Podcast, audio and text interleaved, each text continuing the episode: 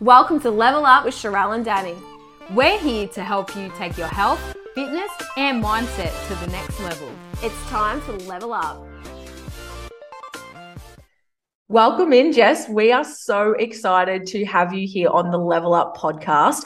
I actually don't think that we've talked about journaling as a concept much on the podcast or really educated a lot of people on the science behind it or CBT or anything that I guess you have a lot of knowledge in. So I wanted to give you a warm introduction and maybe you can give uh, our listeners a little bit of a bio or a little bit of a backstory about you. And yeah, we can kick it off from there. Yeah, sure. So, um, yeah, obviously, I've got Archleys. So, Archleys is basically tools to help you introspect and have a deeper conversation with yourself. And then, how I got into that was just, I suppose, my own journey in terms of mental health and wanting to unravel parts of my own story. And yeah, it's kind of a fusion of those two things journaling and then, as you said, Sharelle, like concepts from CBT. Mm, so, yeah. yeah. Yeah, so journaling is obviously like a practice that like Danny and I do a lot of and we have throughout like our fitness journey, but I'm really curious to hear from you Jess of like what got you into journaling and like I guess how it all started from you, like a little bit of a backstory about who Jess is. All right. Come on, take us back. so the backstory is like I had a lot of mental health problems when I was a kid. So like I don't know if it's triggering, but like when I was 12, I made a couple of different suicide attempts. And then I had a, like a lot of problems with eating disorders and bulimia and that sort of stuff. So that was pretty rocky. And then journaling was one of the tools that really helped. But then journaling in combination with cognitive behavioral therapy was really a breakthrough because CBT at its core is basically looking at the narratives that we're using to describe our world and then breaking down what's not true about them. Mm. So often we get caught in these cycles of thinking with narratives that make us feel worse about the situation that we're in. So finding out what those narratives are and then reframing them for me was a really important part of the process, along with writing the things down that I was thinking and feeling. Yeah, amazing. And thanks for sharing that. I think mm. journaling is like a entry point for a lot of people to be able to explore themselves further and I guess understand a little bit about it. But even for myself, like there was always a lot of friction for me. And I might even just share with the listeners like where I first met you and sort of how I um, came to know Jess, because honestly, we are like in completely different industries. And Danny and I always talk about wanting to get like different um, opinions and different expertise and people from different niches, like in the podcast, don't we, Danny? Like Absolutely. fitness is just such a small bubble. And it's so cool to be able to have yourself like from more of a, I guess, a personal development, um, like branding, marketing background and mental health background come in and share your knowledge. But I was first, or I first met Jess, uh, one of my clients, Becky, shout out to Becky. Mm-hmm. Um, she obviously obviously uh, is a client in the women's health movement. And I remember just having some conversations with her on one of our grow calls. And it was the first time I'd really heard someone speak in that way, like marketing and branding and from like a different lens to what I had with health and fitness. And I was thinking,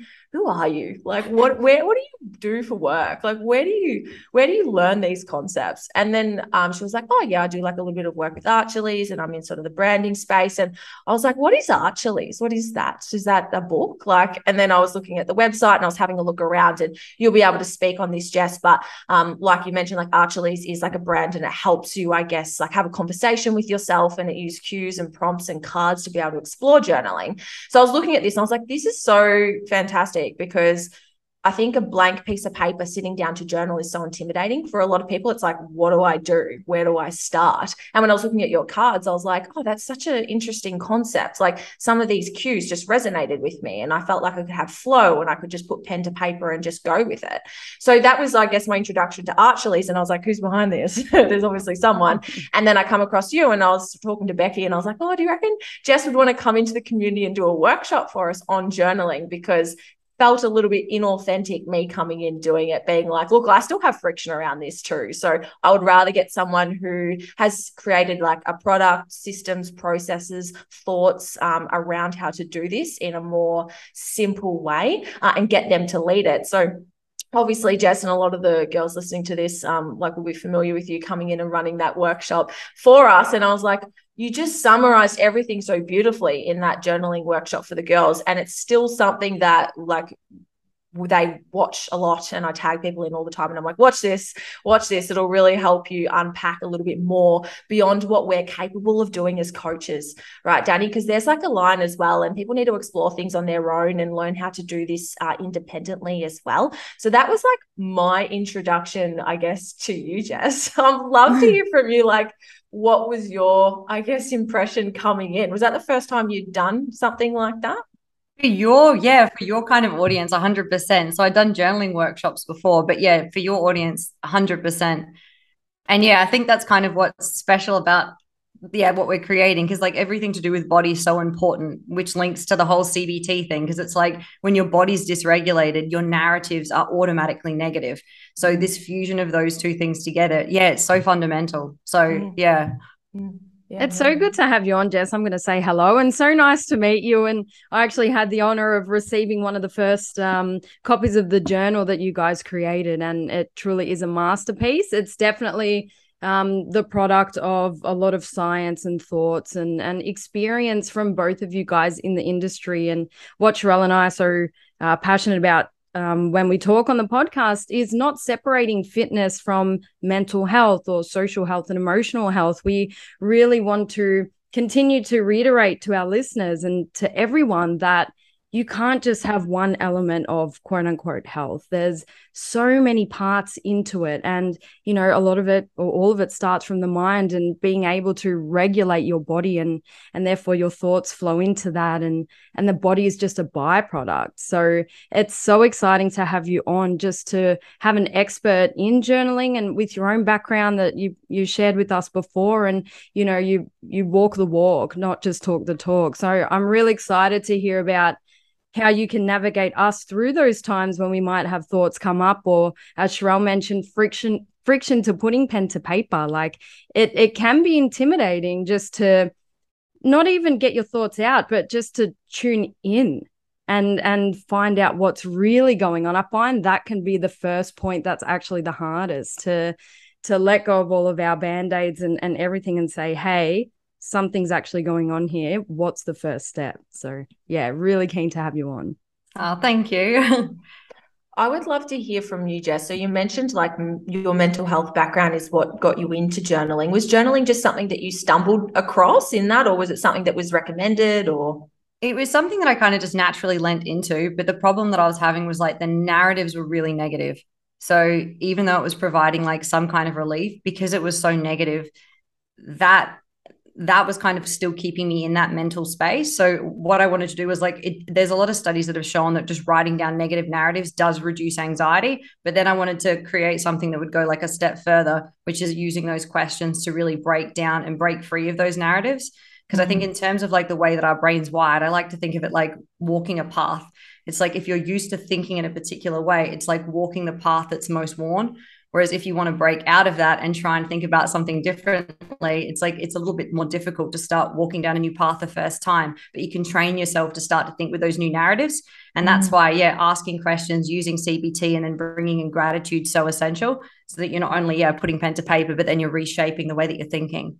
Yeah, massive. And that. it's one of the reasons I'm like, like again, I'm like, listening and I'm like, whoa, it's everything we talk about in fitness, right, Danny? It's sort of like mm. neuroplasticity, like, you know, repetition, practice. And it's no surprise that obviously, like what we do in our physical, um, like well-being and journey, it's the exact same. Like the principles are the same from repetition and learning new skills. So I'd love to like hear from you, Jess, like whether you have a biased opinion or not. Do you feel like journaling is for everyone, or do you feel like a specific type of person um should be journaling or shouldn't be journaling journaling? Like who is it for? I think it's definitely for everyone, like 100%, because I think that it's something that you can anchor on to like difficult life experiences or new life experiences. So, like, a tip that I kind of give people if they're struggling with it is like do something small, like a practice each day that could be something anchored around gratitude, but then also just give yourself the challenge of when you're coming up against a difficulty, like whether it is that you're changing jobs or you're breaking up with someone, use that as a space to really deep dive. So mm-hmm. ask yourself to just sit down for an hour in that space and really unpick and unpack everything that's going on. So anchor it onto like, yeah, big life circumstances or milestones that you're moving through. Mm, yep. Fantastic. So in terms of the science around journaling, do you mind sharing that? I mean, because a lot of people, there's stereotypes out there and saying, oh, you know, it's not going to help. And wishy, I really want this episode because the people who love journaling love journaling. We need to show the people who are missing out on such an amazing tool, like the benefits. So please share some of the science behind it. Yeah, sure. So there's one really good study by Michigan State University. And what they did was they took a bunch of university students that identified as having anxiety. I think it was like a pool of 400, and they broke them into two groups groups. And they got one group just to write down normal stuff. And then they got the other group to write down things that were like emotionally charged in their heads. And then they got them to do a test.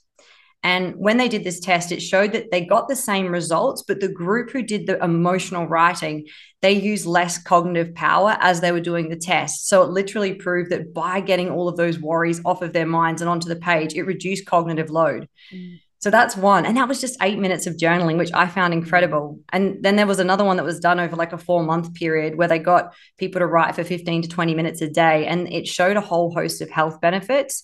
Like it was um, improved liver function, improved blood pressure, better sleeping, like a whole bunch of different things. And basically, they said that the reason why is it just aligns to reduction in stress. So they got all of the yeah the physical kind of benefits of stress reduction, and that's kind of what that that study proved, and that was over a four month period. So I thought that was a really interesting one as well. So mm. yeah, it helps your health. Yeah, absolutely. That's incredible. And I think like a lot of the time we talk about habits, right? And we talk about, you know, journaling not just as something that we just do like dear diary. We always joke about that, Danny. If yeah. you know, we all we've all got like a bit of trauma from like our diaries being stolen, you know, and we're reading our love notes from our ex-boyfriend. God, I am reliving that as I speak. Um, but journaling is so much more than that, right? Like it is a practice to be able to not only enhance like your physical health and it's crazy to hear like, you know, like blood work and pathology, like those sorts of things. And I have no doubt in my mind that it's absolutely true. And we always reference, you know, like Gary Vee won't get airtime, but Joe Dispenza, right? Like the placebo effect, incredible book. Mm. Um, and he talks about how literally people like cure like cancer and just crazy things by changing their thought processes. And obviously, journaling is like a space to start that. And I think as well, Jess, it's probably one of the big reasons why we like initially joined forces to create habitual self because I myself, and you'd be able to agree, Danny, what makes someone a healthy individual is their habits. Um, and then the way in which they do that, it has to come from a place of self discipline um, and anchoring yourself to a daily practice easier said than done when we're in such a like a past um, a fast paced world where we're like so busy to get to the gym or get to work or driving through traffic. Like we don't actually stop and pause to journal. And like what you said danny like a blank piece of paper like it's intimidating for people. And i myself am like i don't have time to sit down for an hour and journal. Like probably sounds like a Jess is like shut up Sharelle like yes you do. Um but it's probably one of the big reasons why I was like need to create a journal that's easy for people, that's quick, that's effective, that's going to help people build habits, habit stack, and almost ingrain like journaling as a habit as well, because there's friction there uh, too. So I'd love to hear from you, Jess, because it's just that's just my impression. Like, was that your thoughts behind habitual self as well? Yeah, 100%. Like I think that the the fusion of like your your lens around language and your lens around mindset and that positive reinforcement, I think that that resonated with me so much. So yeah, I completely agree with what you're saying like making it easy for people. Like mm. something that's unintimidating, something that asks them to really like focus on like the positive parts of their day and get them into a good mindset. Yeah, I think it's fundamental because that is what rewires neurology. So, mm. yeah. What about you, Danny? Like, I'd love to hear from you in terms of like your experience with journaling and like whether it's something that you still do, whether it's something that you enjoy. I'd love to hear yours. Thanks, Sharelle. Um, well, this morning I did take the new journal for a spin and it was very nice. And I was um, off air telling Sharelle all the beautiful details. like there's a, a ribbon where you can mark the page that you're on. That's good. And, you know, I I personally, as I said, I've tried a lot of journals, but um, it's been very on and off. And then sometimes when I'm feeling really good, I don't journal. But then I've sort of realized, hey, it's not always just about writing when you don't feel good. As you said, you you need to acknowledge like the daily wins and set the tone for the day and and all of that. So I found there have been periods of months in which I felt like I didn't need to journal as much, maybe because my mindset was, you know, I was doing it in my head a little bit. But nothing beats the power of just getting your thoughts out.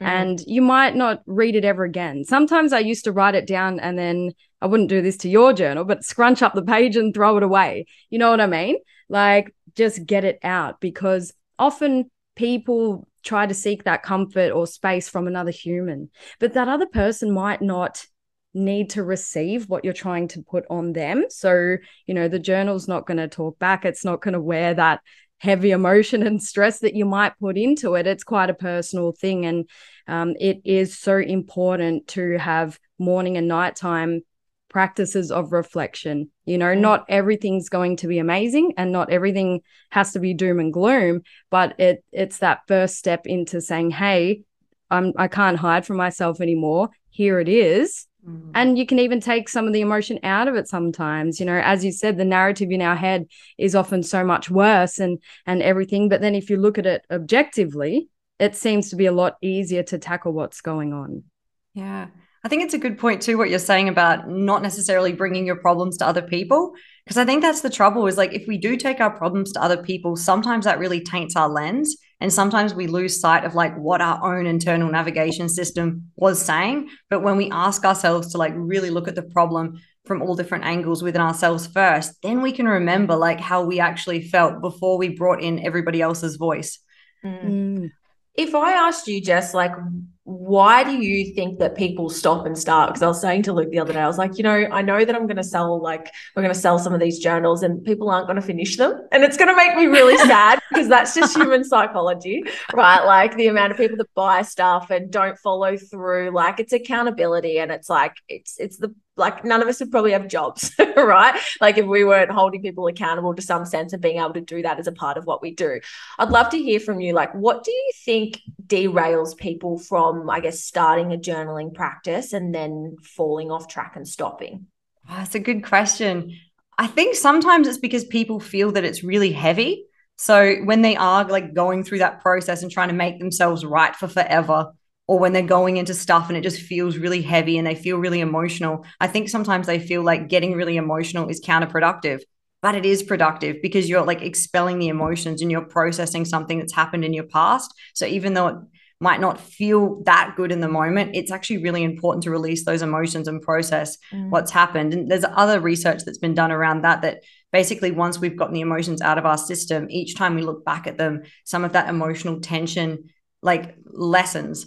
So it's like the more times you look back at, say, a traumatic event, not that I'm recommending this without like a therapist, but mm. journaling in terms of trauma, the more times you write about it, most of the time it starts to reduce the emotional sting attached to it. And mm. that means you're less likely to get triggered when that sort of situation arises again. Yeah. Yeah. Yeah, I Fantastic. think so too. I think as well, like when you came in, Jess, and you did the workshop with the girls, you're like, um, there was a concept you called morning pages. Um, and it was like, you know, you're like, just three pages. And I was like, three pages. Yes, Julia Cameron's concept. Yeah. I was like, that's that's a lot, right? And that's yeah. I took that in mind with um with habitual self. I was like, no, no, no, like no more than five minutes total yeah. um is what we want. That I know my I know the the way that a lot of us function high achievers. Like we've got shit to do, right? Like, yeah. and we want to be able to do something that's quick and effective um at the same time. And obviously, like there is a time and a place for long form journaling where maybe do people want to sit down for half an hour and explore something? Because if you are like what you said, going in deep, um, which is what a lot of people use journaling for, you you're not going to do that in five minutes. And it's really important to understand that. Um, but I guess for you, like, wh- how can you encourage people to maybe not go in so deep? Like, what's a gentle way to start so that people don't get intimidated by, I guess, the weight of that? I would look at something in your life that you're not happy with.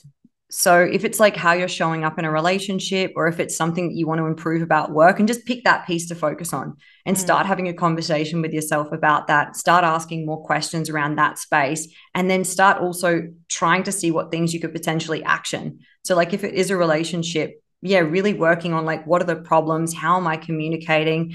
how am I being frustrating? How are they being frustrating? And using that to start being more logical and really observe the situation from a bit of a distance, because then you can start to see gradual changes in your behavior improving and the way that you're approaching the situation. And I think that's what makes it rewarding. Yeah. So, like being specific and intentional with the practice that you're trying to do. Yeah, I think so. Because you can do that to start improving parts of your behavior like another tip would be too, like just removing judgment. So, of how long it should go for, the kinds of things that you should be writing down, and really just letting yourself express whatever's in your head. Because I think a lot of the times, like, just say we're having a negative narrative about a person in our lives, we kind of don't want to admit it to ourselves because we're like, mm. oh, I don't want to be a bitch, or I don't want to be this, or I don't be that. But like, just write it down. Like it's fine. Like you're allowed to write whatever you want and no mm. judgment. Just put the book down afterwards. And then later you can be like, oh, I wonder why like that is so triggering, or why do I think that way? So you can, yeah, kind of unpack it in your head as the day progresses. So yeah, mm. no judgment. I've been in that situation in terms of like where you write it down in the morning or you might have or I might have lost sleep over something. And I don't know, things just seem a lot worse in the middle of the night at 3 a.m. So I would write it down and then in the morning wake up and go, Oh, it's not actually that bad. Like, yeah. why did I lose sleep over this? And then you just sort of get on with it. And as the day goes on, it's like, oh, okay. But that narrative it's just so powerful and mm-hmm. our brain is just so complex and amazing that you know we can create so many worries out of things that just don't exist um, and it's often it's nice when you can write something down and then look back and and you just feel so much better about the situation. But I've definitely been uh, in that boat many times, but I find it a beautiful tool. Even have one next to your bed at night time, honestly, because so many people wake up in the night with these thoughts and the cortisol's so high at those hours. Um, just, you know, pop it down, go back to sleep, and then wake mm. up and hopefully you can have a laugh about it. But if not, continue to explore it. yeah. Yeah. With um i guess the concept that you introduced me to jess was like anchoring um and sort of like anchoring your environment and anchoring the time to when you are journaling. Can you speak to us a little bit about like morning mindset and like nighttime prime and these concepts that you know are really great for anchoring a practice at different times and spaces in your environment? Yeah for sure. So like starting the day off with like the morning mindset is just awesome because basically what it means is, is you've already committed to something for one so you've already sat down you've already ticked that habit off and then you've started your day off with a good mindset. So for example if one of the mindset pieces that you wanted to tell yourself is every time i come up against a challenge i'm going to take it you know with curiosity or with positivity or something like that because you've told yourself that as that like situation might arise during the day you're more likely to remember that that's the idea that you wanted to anchor into. So you can mm. thread back to what you yeah what you set for yourself in the morning and what that intention was. And then in terms of the night it's really interesting because like as you go to sleep that's when a lot of your processing is being done. So obviously the things that you've learned from the day are processed during the night. So if you end the day on gratitude you've got more chance that that gratitude is going to be wired in um, when you wake up the next day. And that's why that piece around future gratitude too is important because if you can anchor something into your head that you can look forward to in the next day, you're more likely to wake up with that thing top of mind. So it kind of threads this gratitude piece, yeah, morning and night. Mm, yeah. And I, I might even share like when we first started designing um, habitual self and like the templates for the actual journal, it was actually lockdown and it was COVID. And I felt like it was the journal that I needed during that time mm. to practice gratitude because, man, it was freaking tough in Melbourne. We were all there at yeah. some stage. And like gratitude was like everything during that time for everyone. Like we had to learn to be grateful for the things that were, that were around us. And with that nighttime prime piece, like the things I love it is um, like the three questions, like sort of one of them internal, one of them external. Like, what are you internally grateful for? That was really important for me during lockdown and when external was just manic. Like there was not much externally that I was really grateful for at that time, but internally, like what were the things that I were doing? How was I showing up? Like what other things I can thank myself for and be internally grateful for. And it's a lot of usually like characteristics, whether it's like discipline or self compassion or, you know, grit or perseverance or consistency. Like they're the usually internal pieces that you can thank. And I found that really um, powerful for myself because often when people mention gratitude, they're grateful for all the external things. Oh, my partner, my morning coffee, the sunshine, which are all amazing. But what happens when it's raining or your boyfriend? Boyfriend goes away or mm. like your doctor says you can't have caffeine you know like what happens when these things are taken away from you and that is what happened every week in lockdown. It was like the thing I was grateful for, which was freedom and sunshine, was taken away, uh, or the gym, or whatever it is. So I love, like, I guess the concept of gratitude and being able to internalize it and like look in and then also externalize it as well and look out. And that was something that I honestly hadn't thought about until we started like thinking about gratitude in that way and then going through it myself. Yeah. Yeah, 100%. I completely agree. And two, I like that it's built in the concept of like granular gratitude. So focusing on little moments.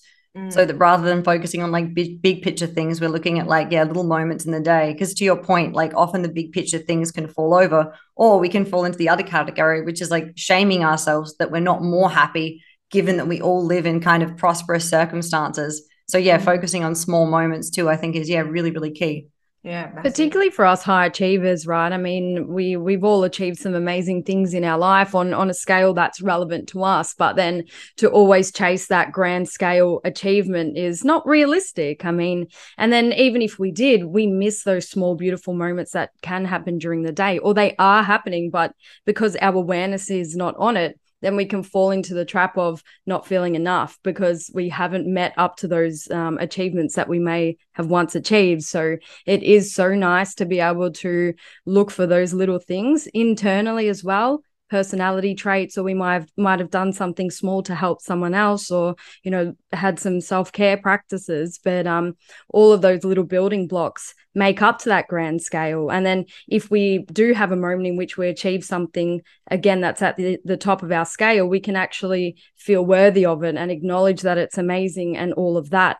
A lot of people and again us high achievers or type A personalities a lot of our listeners and in the fitness industry are forever chasing something huge. And the older I've gotten and the more people that I've gotten to know, like they achieve those things, but because the mindset's not quite right or they're doing it from a place of trying to prove other people wrong or you know self-hate unfortunately they just don't value that that big mm. thing so it's just yeah so important to acknowledge the little wins as well yeah 100% Massive.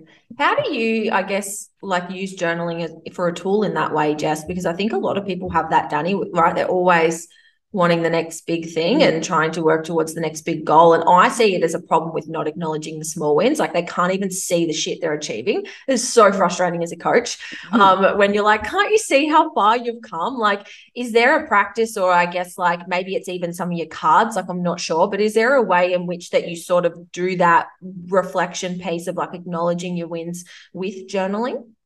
Yeah, I think it really is like what we built in, like the internal, the external, and then the future. Just that reminder that you're supposed to thank yourself each day because no one else is going to thank you in some respects. So it really is up to you to find that within yourself, 100%. Mm. What yeah. about um like daily what's your take Jess on daily affirmations and positive visualization? I know some people can have you know they they try and say something nice about themselves but then they might not believe that. Is it worth pursuing? Um, what's your thoughts on affirmations and visualization yeah, I'm pro affirmations, but I feel like people need to tailor them to themselves. Like, I don't mm. like standing around in front of the mirror saying, I am beautiful. It doesn't resonate. like, especially if I don't feel beautiful. Like, I'd rather say something to myself like, I'm getting smarter, or yeah. like, I'm getting a sharper mind, or that, you know, the people who I in my life will value me for this, this, and this qualities. So I think it's really important that we tailor it to something that's like an internal thing as well because it's a little bit risky when you want to affirm like something that's external like if beauty is in the sense of like your beautiful soul that's one thing but you got to be a little bit careful of trying to validate yeah affirm maybe your values that's kind of the way that i approach it Mm, I love that. Yeah. Yeah. I've never done um I've never done that to be honest, like affirmations to be honest. I, yeah. I pep talk myself. Is that the same thing? That's yeah, affirmations. yeah. I am the shit around. I do that on the leg press nearly a couple of times a week. That's affirmations. yeah, hundred percent. But it's the same piece as like quotes, right? Like some days you're like, oh my god, it's the universe, right? Yeah. Like a quote day. you know how like you'll say something online and people will be like, it's a sign, and you're like, yeah, it's a sign. Like, things resonate with people at different times, and that's like even going through like when we were going through Jess and we're trying to come up with like I don't even know how many hundred quotes so we so put many, right? in the journal, and the amount of times I went through that list, I'm like, this isn't good, this isn't good, but then I'd go back the next day and I'm like, oh no, I love that one, I love that one. Can you speak to us a little bit about, I guess, because that's even a concept behind your Archley cards, right? Like you like flicking through and finding the thing that actually resonates with you. Yeah, 100%. Like it's a cool point that you're making because you're right. Like different things resonate with you at different times. So, like the Archley's deck is lots and lots of questions so that you can flip through all of the questions and see which ones like are sticky or triggering. So my favorite deck is like the disagreements deck. So it's like if you've had a disagreement with someone, reading through the questions is hopefully going to highlight what you haven't thought about. So I like to look at questions as like shining light on different areas of, of your thinking. So it's like you might have light shined in just like one particular direction, but then when you ask questions, it's sort of putting a spotlight in different areas so you can explore more more of your internal map. So mm-hmm. yeah, I think that prompts and quotes and questions are really useful for that because it kind of asks your brain to yeah look at things that it might not be seeing. Yeah, I love that concept because I think it's something that I like, even with books, right? Like you might pick up one book um, one time and read it, and then you might read it in another stage of your life and interpret it like completely different. Um, and I've definitely done that a few times where I'm like, huh, I didn't even take that lens from that book at that period of time. And I feel the same with like quotes and journaling. Yeah, hundred percent. I've got to get my hands on these cards. I remember going to Sharelle's house once. I've actually and, got a deck right here. Yeah, fantastic. I'll just fly down and grab one. No, I definitely um because sometimes you can get in your own head as well, and and and like you mentioned at the start, walking the same path, whether it be positive or negative. But even in terms of mindset tools, I just find myself reverting back to the same thing. But as you guys have been saying, sometimes it's not relevant on that mm. day. Um, so yeah, to have as many tools as you can in the toolbox, it's very important uh, to know where to shine the light. In your guys' words, so good. I and, love that even with the journal as well like we've like embedded some of the like um prompts and cues throughout it. And like the way i use it because i'm like on my second one now i'll like go through it and i'll be like nah that one doesn't resonate with me so i won't do it but i'll find one on a week that actually does mm. and then i'll often go back and forth. So i don't know how many there is. There might be like 12 to 15 um throughout the the habitual self journal but we've just picked ones that sort of like resonated with us. Um and yeah that's the way i use it because i really loved that thought, Jess, where it's like, don't pick on something that doesn't feel right. Like, don't explore a concept that doesn't feel right. Like, go with your own intuition. Uh, and so often, like a lot of us, especially like those that are quite objective, we shy away from those thoughts of being subjective and going with our gut feeling and all of those things. But when it comes to like internal work and journaling and habit building, like it is important to be able to go and use yourself as a moral compass.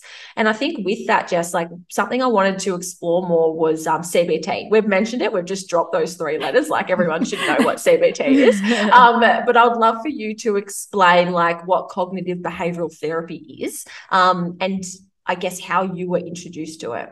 Yeah, for sure. So CBT, like it's got a kind of few pieces, but at its core, it's basically that you are not your thoughts. And there's on the one part of it, it's looking at this fact that sometimes like your body sensations can trigger particular thoughts because your mind's trying to make sense out of what's happening. So for example, like if you haven't had a good night's sleep, you're more likely to have like those anxious worried narratives. If you're not eating properly, if you're not doing all of the things that you guys tell everybody to do, mm-hmm. like you're more likely to like step into those negative narratives. And then the other part of it is like this idea of looking at cognitive biases, which is my favorite part because it's looking at like the way that we think and the language that we use and the negative impact that can have like one example is like black and white thinking or all or nothing thinking. It's like when you think with words like someone never listens to me, which is such a classic.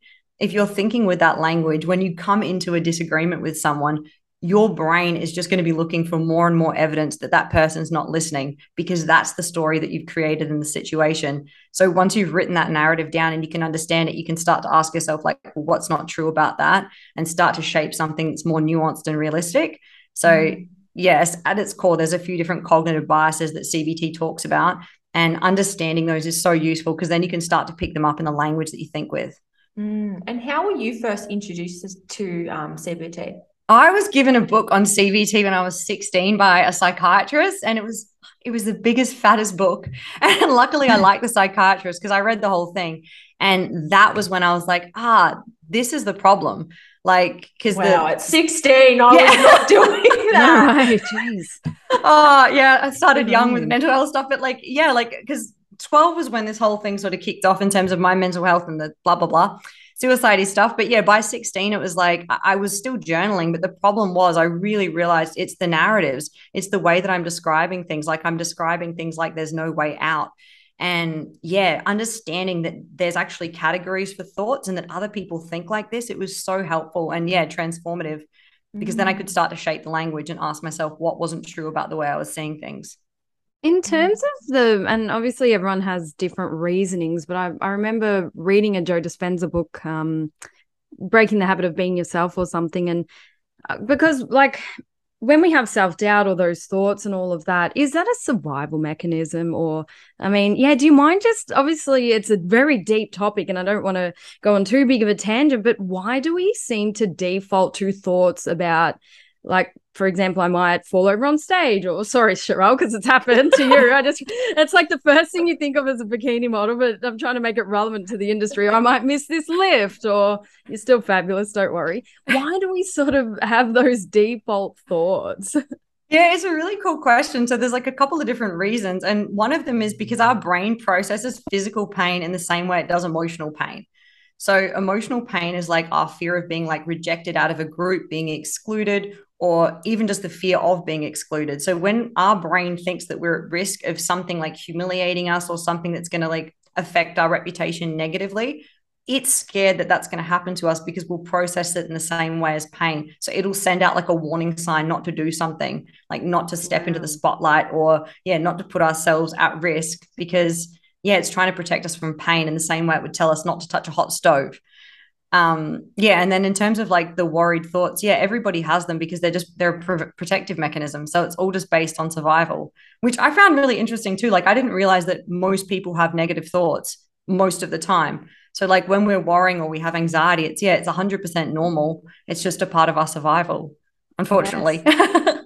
normalizing feel, that's great sorry yeah. Yeah. It can feel so isolating, right? Like mm. you just think, oh, it's just me. Like, and we have this sort of like I don't know, like sometimes sometimes people I find can sit in self-pity for too long. Like stay there for a little bit, but then get out. Like it's not helpful to stay there and not be able to move forward in some way. And I think people can get so trapped in like it's just me. Um, but when we can like I guess zoom out and go, okay, it's not just me. Like everyone like lacks confidence, everyone has self-doubt, everyone has anxieties, everyone has worries, everyone's nervous. I'm nervous to launch habitual self. Like people think that I'm so confident. I'm like, no, no, no like I'm still nervous for things. Um, but I don't feel like I let that stop me. Like, is there a way that you can sort of like how do you use that CBT principle then? Like, how do you use that to be able to do that? Yeah, I think it's like basically recognizing that you're having the narrative. You're like, oh, okay, I'm having the thought that I'm going to fall over on the stage, or I'm having the thought that I'm going to mess up, or I'm having this thought. And then in like my case, I would write that thought down and then when your brain starts thinking with that thought, you can just be like, ah, thank you, brain, for the warning. Like, I get that you're trying to protect me, but I don't want to engage with this thought right now, rather than like getting on the train of thought. Because I think that's what we do. It's like we have a thought and we're like, ah, okay, now I've had this thought. I'm going to latch onto it and I'm going to explore it. Like I'm going to think about falling over, or I'm going to obsess Sorry, about Sharelle, for bringing that one up because we're going to repeat it for the rest now of the podcast. onto that day. Let's, let's, say missing a lift in the gym. but what part of that then? Because I was thinking, right, like if I just thought too much about it, I'd probably fall that over. It would happen. Yeah. Like what? So what? How do you see it but not entertain it? Well, for, an example for me would be like I always get anxious when people don't return text messages because in my mind I'm like, oh, they probably don't like me, and it's never that. But I'm always like, oh no, they don't like me, and I have that thought. And so like if I'm Reddit. having that thought, like if worst I'm having feature, a- knowing when people read your messages, the worst unread. yeah, so it's like I'll, I'll just write that thought down, and then as soon as it pops up into my head, it's kind of a mindfulness practice, just stepping back from it stepping back from it again and again and again and stepping back. So it's really mm. trying to work out like what is worth exploring and what is just my mind chitter chattering because it's just it's doing its natural thing. It just naturally wants to make sure that people like me. And so that's why it's worrying about a text message. So just really getting clear and practicing like the difference between like an anxious chattering or something that's actually worth like deep diving into. Yeah, because mm. how do you know what's actually true and what's not? That's the thing it's difficult like if it is something like text and intuition like for me the practice has been just writing down those narratives when they're there and then realizing how often they're irrational. Like with the text mm. thing for example it's like well it's like basically 9 out of 10 times no one's pissed off at me. So once i've realized that it's like okay you have to drop the anxiety about text messages. Like we're choosing for that i'm choosing to place that in the category of irrational thought. And irrational thought is that's where that one's going to live and therefore i'm not going to indulge it anymore whereas if it's something a bit deeper then then you can explore it more with your journal and then you can try and take more proactive steps to resolve the situation. Mm, yeah, yeah. really well said. For um like on that sort of topic jess like with the the zooming out piece like what what was the penny dropping for you at 16 like i'm really curious because i'm just like visualizing myself at 16 and you know i wasn't reading like you know cbt books. Like i was sort of just winging it in year 10 like honestly. And i'm just curious for you like what part of it was really interesting for you? Because i feel like i'm interested in this stuff now. Like i'm super interested in all this stuff now um 10 12 years later. So i'm curious for you was there parts of the book? Was there like i guess things in your life that you were able to flip the script on and adopt some of these practices that you found really helpful yeah like I think it was well at when when I was 12, like the thing that was said to me in the hospital was, How can you do this to your parents? And I was like, Oh mm. damn, okay, like I'm gonna have to find a way to reframe my mindset. And then I think at 16, reading that book, the thing that resonated was, yeah, the understanding around the language. So I should add too with CBT and these negative, anxious thoughts that we might be having. Like, one important thing to do is pay attention to the language. Because if you're using language that's like all or nothing thinking, like, I'm a failure, I have bad luck, nothing good ever happens to me, then you should recognize that as a thought that needs like to be worked on because mm-hmm. that's a thought that's labeling things in a blanket way that's just going to keep you stuck. And so I think when I was 16, I was like, that concept really resonated with me because I, I became aware that it was the language that those thoughts were tied into that was actually creating that really heavy emotional state. And that's when I felt more empowered to actually start trying to shape that language because I knew that that would be the key to me dragging myself into a more happier place. Mm. And it's mm. taken time. It wasn't like I read that book and then. oh yeah, yeah that was the key. Yeah. yeah, I think um that's massive, right? Internal dialogue. It doesn't matter like what who you are like i think a lot of people have it like it's so dominant in the fitness industry right danny everyone's like mm. i'm fat i'm lazy i'm not disciplined i'm yeah. unmotivated i could never be this um, and i hear it all the time and sometimes i remember what it feels like to do that but it's honestly been a while since i've spoken about myself in that way like you, i still might have those thoughts you know we all have fat days or whatever it might be but i i would never verbalize it to myself anymore mm. so when i when i hear like young women women, especially that I work with, do it, I want to shake them because I'm like, don't speak to yourself like that because you're listening. Um, and it's so important because it's going to dictate how you actually show up, your confidence that you want to have. Like it's not given, it's earned through these sort of practices. So for you, like, I guess, is there anything that was really helpful right at the start with, I guess, this internal dialogue piece to do it in a way because it's so subconscious for a yeah. lot of people. They don't even know that they're doing until you go, would you say that to a friend? And they go, of course not. And then that's usually the I find a really good prompt for people is to think about it like that. But is there anything that was like I guess is helpful to bring that to people's like conscious awareness? Yeah, like the journaling practice I recommend is like a three part practice. So it's like starts off with open journaling. So just writing down all of your thoughts and feelings on the page without judgment. And that's so key. Like don't judge what's in your head, just put it on the page. And then you can take a breather from that and you can come back on a different day or, or within the same session and then step into like this active practice. So look at the narratives that you're writing with and then ask yourself, like, what's not true? Start to challenge those assumptions. Think about, like, how can I flip the script? So if I've looked at all of the negative, how can I look at things in a positive light? If i'm looking at you know all of my feelings how can i look at all of their feelings so active was, is when you're asking questions and really trying to actually like shake that narrative up and and look at it from different perspectives mm-hmm. and yeah and then the third one is obviously like energetic or gratitude so really looking for lessons thanking yourself for the process and then yeah really reaffirming to yourself that like next time you're going to step into a new reality because you've learned all of this wisdom from the the current situation mm-hmm. Mm, so that's so good. And then you can almost sort of set small little goals that you can achieve in order to prove yourself the new narrative. I feel like we always need to prove it to ourselves almost and and you can use it as positive or negative but in the positive light you know as you mentioned flipping the the script in our mind or what we've written down but then okay let's set up an action plan what is something that i can do on this new path that we've created that I can tick off and say, hey, maybe I actually am a good person, or, you know, I am actually capable of this. So I love the concept of getting it out of our mind and and working with the words, but then also, okay, how do we put it into a practice that's still challenging but not too overwhelming? Small mm-hmm. steps again.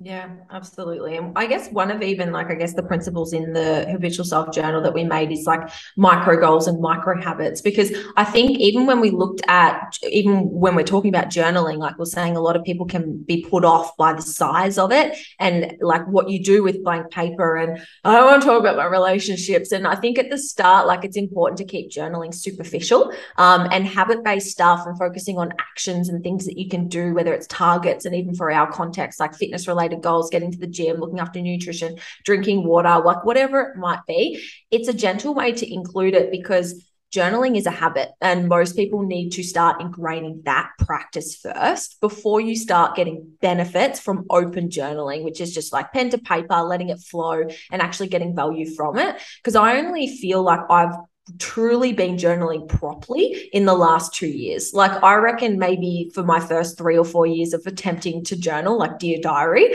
um, I was almost repeating my day. Like I don't know if anyone else like today I said, you know, mm-hmm. like I used to just sort of repeat my day rather than know how to get deeper or ask positive questions and or sorry, deep questions. And now I find myself like when I'm journaling because of like building it as a habit, um, learning how to focus on like mindset, growth mindset, gratitude, and those concepts as as well. Now I actually feel like my journaling is productive um, and I'm actually discovering things in journaling rather than just going in hindsight and like naming my day. Is that something that you see like as well, Jess? Because I know that you obviously like teach this as well. Like, is this something like a way that you see journaling evolve?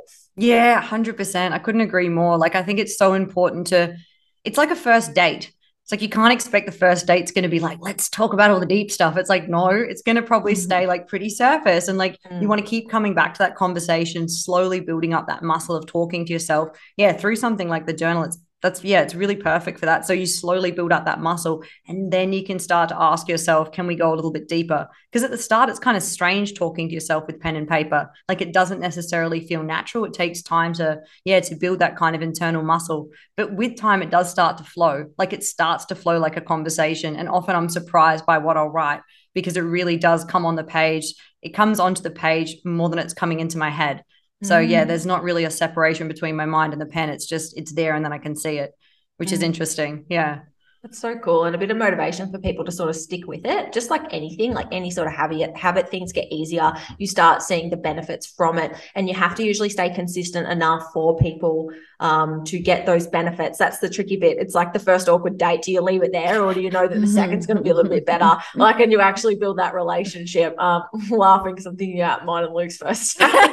it's never good, right? Is it? It's never good um, but you build on top of there and voila, right? Yeah. Like you, sort of, you, sort of, get to it. Um, but I want to say to anyone that does get the habitual self journal, please, if you fall off track and you miss a day, because I know how hard it can be for people when there's daily um, tracking or tasks and you don't do it, you go, oh, stuff it no, I'm out now. Mm-hmm. And that's that all or nothing like mentality that you were speaking about, Jess, that we really just want people to get rid of because it doesn't serve you in any area of your life. And if you can't tick all the boxes, honestly, it's the whole reason as to why we've developed things that that in the way that we have, you're not supposed to. Like you're not yeah. supposed to tick off all the boxes. And if you are, you're probably not setting the bar high enough um, because we need you to be like failing in a small, subtle way. Because honestly, it's how we grow. So if people do fall off track, regardless if it's with the journal, like with whatever you're doing in the gym, like you miss a session, um, you're not going to derail yourself. And it was actually Maddie who said this um, one time, and I thought it was a great analogy. She said, if you get a flat tire, she said this in a coaching course, she's like, if you get a flat tire, do you just go around with a knife and slash the other three tires or do you just change the flat tire and go on your merry way? And i was like mm-hmm. so true but we do this in so many areas of our lives. Like if we let the ball drop if we don't go to the gym one day do we just not do anything with our nutrition or our steps or we stay up all night on our phone? No. Like we pick ourselves up and we focus on the other habits that are in our control as well. So i think when you've got tools like you know the habitual self journal or whatever you're doing this is an opportunity to practice letting go of that all or nothing mindset. And it starts with keeping those small promises to yourself and making sure that you can have the discipline to actually be consistent when things aren't perfect. So much like it's so easier said than done. When we do sort of like have that all or nothing mindset, like, or want to slash the other three ties, is that just the narrative having a stronger hold over us again? Or uh, again, there's probably not one answer, but just from a general um, general discussion like why do people tend to say oh well stuff it i missed one or you know the example Sharelle said. Mm-hmm. yeah i think it is a lot to do with language. Like often you're like ah the other day's a failure. Like i didn't do my morning thing the whole day is a failure or it's like now you've just written something off in its entirety. So yeah that is like that that really like negative language that you're using to create like a blanket statement that then you've mm-hmm. applied to the day but yeah, it's like exactly what you said, Sharelle. It's like you've just got to you've got to pick up and keep trying and just realize that there is no there is no real failure. It's like something just slipped. So it's like, yeah, I had a little slip or a little setback or something like that. It wasn't, yeah, it's not it's not the end.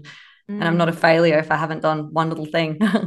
Yeah, like I hate when people say like oh, I just I was off track, and I'm like, no, no, no, you just took the scenic route. Like, oh, I like that. you just deviated. Like I went on holidays and I was off track. I'm like, why would you say that? You're not at all. Like you just you just your expectations look different. And i think that's why we have to be flexible and adaptable with our habits. Like they're not always going to look the same right danny? Like we've been mm. through it. Like the things that we did to have to go to pro are not the way we live our lives but that's what was required then. So we're always like different versions of ourselves that are evolving. Neither is better or worse. They're just different. And i think we need to like approach habits and our own like personal development like in that sense too and just recognize that you know life it's never going to be a linear progression of success and amazing feelings and happiness and rainbows. It's like okay what are the tools that we can use ourselves to overcome challenges? Like just at the start how you mentioned one of um, the affirmations or daily intentions could be if i overcome a challenge i'll i'll face it with positivity or um, being inquisitive or or that. Like I think, um, yeah, it's really important. And even for myself, sometimes to recognize, you know, adversity is going to come up in life, particularly if we are seeking to to grow and have new challenges in our life. It's it's not always going to be perfect as much as we would love it, but it's about okay, when shit does hit the fan, like what are the tools that I've I've built for myself to be able to handle that in a good way without being completely derailed. Mm. Yeah, hundred percent. Because I think too, one of the like sadder things that I see people experience is like they will hit a goal or a milestone, and like they should use this too for when they're kind of comparing themselves to other people. Like I think everyone falls into like that kind of comparison trap. So it's like they'll kind of reach a milestone or a goal, and then they start shaming themselves for like what they could have done better or they could have done differently. So I think too, just being aware of the fact that everyone's in a different place in the journey. Your habits aren't going to look like somebody else's for some people have are more wired towards habits than other people. So it's like if your habits are small and you're starting off in a place that maybe feels insignificant to you, like that's still brilliant. Like anything, any small change that you're making, it's it's it's only relative to you, not relative to the habits everybody else is doing. So I think, mm. yeah, just trying to compare yourself only to yourself, it's yeah, easier said than done, but really important. Yeah, mm. really well said.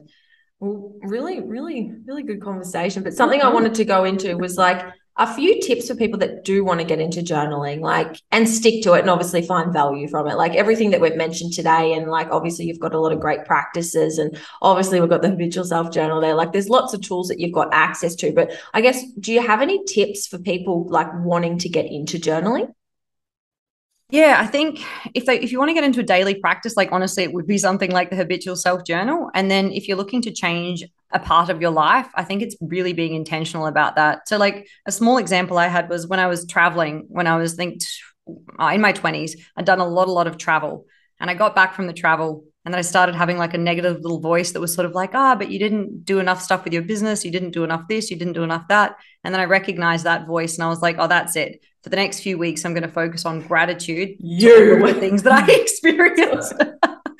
so it's like, and that really reframed it. Like I took away from that, like I reframed that experience and it became something positive in the way that I thought about it. So trying to be proactive about picking small parts of your life to work on reframing and retraining the narrative. Yeah, that's a really good place to start. Mm, that's a fantastic tip because I think I, and I know I've mentioned this a couple of times on the podcast, but something that used to show up for me a lot was we all have fears of like deep rooted thoughts that we worry about. Mine has always been I'm not smart enough to do this particular thing, or I'm not smart enough to be able to speak on this or present on that. And I remember talking to you about it, Danny, when we did that growth mindset um, episode. And after that, I was like, right, I need to work on this part of me that's saying you're not smart enough. What's it worried about? What does it feel like it needs to learn? Like what how does it need to feel like it's being heard? How can I see it? How can I work with it? Like and now I realize, oh, that part of me is actually so valuable because it's why I'm never going to stop learning. And that's an incredible piece to have so I can work with it. And I think being able to like flip the script um, and like understand it has been so helpful for me because now I don't feel embarrassed or shameful for having that piece. I feel grateful and gratitude towards it. And this is what I was saying is like journaling for me has really only become helpful in the last couple of years because of all the layers of work that we have to do to be able to get to that point where we don't shame ourselves and pick on ourselves for the the voices that show up which you've just said are so normal and everyone has that's definitely the best part, I think. And and a big key takeaway out of this is just to know that we all have these voices showing up, you know, in one shape or form. Some speak louder than others. Some have got the tools to be able to say, hey, are you actually speaking the truth? Yes or no? But just to know that you're not a bad person by having a thought like that is such a great starting point because then you can say, hey, I'm not alone. Okay, where's some help that I can get? And obviously, on this podcast, one of the resources, but even seeking help from a trained professional is very important. But to know that, you know, we're humans and we're all having a human experience, but there are tools that we can use to ensure that the experience is as powerful and as beautiful as possible for us. So I think that is a big, big, big key takeaway, one out of many um, from this episode to know we are not alone in having these thoughts. We're humans and it's totally normal. Mm-hmm. Yeah, awesome. Well, Jess, it's been such a pleasure to have you on the podcast and be able to introduce you to the listeners as well, because I'm sure they'll be seeing uh, more of you on the socials. But where can everyone find more about you, what you do, habitual self, Archleys, and all things Jess? Um, yeah, probably just the Archleys website and then on Instagram. So I've got Archleys, I've got my own Instagram, and then yeah, obviously the habitual self website, Instagram as well. Yeah. Yeah. awesome. Well, thanks for coming on, Jess, and like sharing your expertise and knowledge on journaling and CBT. Um, we hope everyone did enjoy this episode. And as always, if you did, make sure that you do take a screenshot and tag us all on Instagram. And yeah, thanks again, Jess. Yeah. Thanks, thanks guys, for having me. Appreciate it. It's been great. And good luck uh, with the launch of your amazing journal. Thank you. Cheers.